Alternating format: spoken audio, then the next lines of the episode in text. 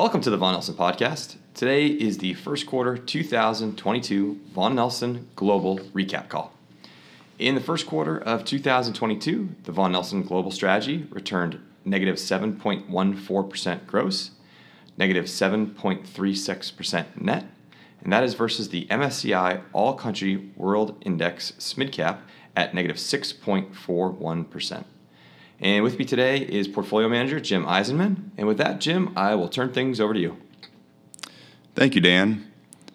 Market action in Q1 was dominated by the invasion of Ukraine and the related impacts on global supply chains.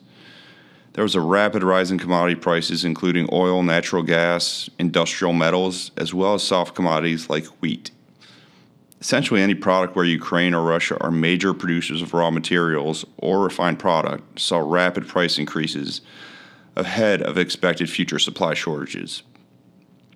As a result, the dispersion in returns at the country level and sector level were much larger than what we have seen in recent quarters.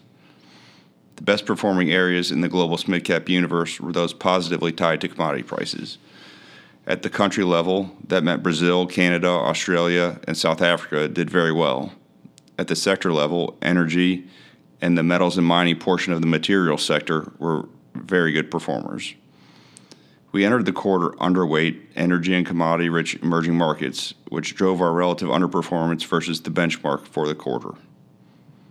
The headwind in those areas more than offset a strongly positive stock selection effect within the United States two of our very undervalued names in the semiconductor supply chain were acquired during the quarter. Looking forward, we expect supply chain disruptions and geopolitically driven volatility to remain high. We continue to expect inflation to remain well above the trend we've seen in the last 10 years. Economic growth is expected to continue to slow at least through the second quarter of this year.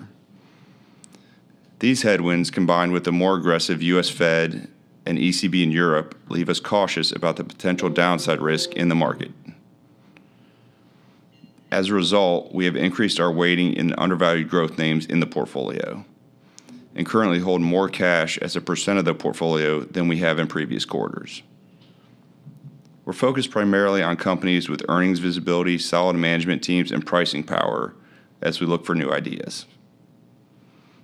We also look at select cyclicals that benefit from higher commodity prices. We chose not to take a more traditional defensive posture and buy utilities and REITs in the portfolio, as we believe there's an upside scenario for the market should the Ukraine situation be resolved, inflation start to fall, and central banks become less hawkish. At the country level, we are currently overweight the US, the UK, Belgium, and Norway, underweight Canada and emerging markets as a group. At the sector level, the portfolio is overweight information technology and industrials and underweight utilities and REITs. We are very focused on understanding the short, medium, and long term implications of recent geopolitical events and expect some attractive buying opportunities to present themselves over the next several quarters. And with that, I'll turn it back to you, Dan. Well, great. Well, thank you, Jim, and a good recap of, uh, of the product and, and, the market over the last quarter. So thank you very much, and uh, good luck with the second quarter. And we look forward to having you back in a couple months. Thank you. The views, information, and or opinions expressed during this podcast are solely those of the individuals involved and do not necessarily represent those of Vaughan Nelson and its employees. Vaughan Nelson does not verify and assumes no responsibility for the accuracy of any of the information contained in the podcast. The primary purpose of the information, opinions, and thoughts presented in this podcast is to educate and inform.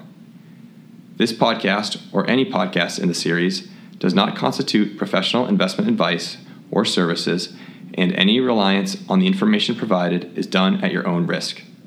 Past performance is not an indication of future performance. By accessing this podcast, you acknowledge that the entire contents of this podcast are the property of Vaughan Nelson and, or used by Vaughan Nelson with permission and are protected under U.S. copyright and trademark laws.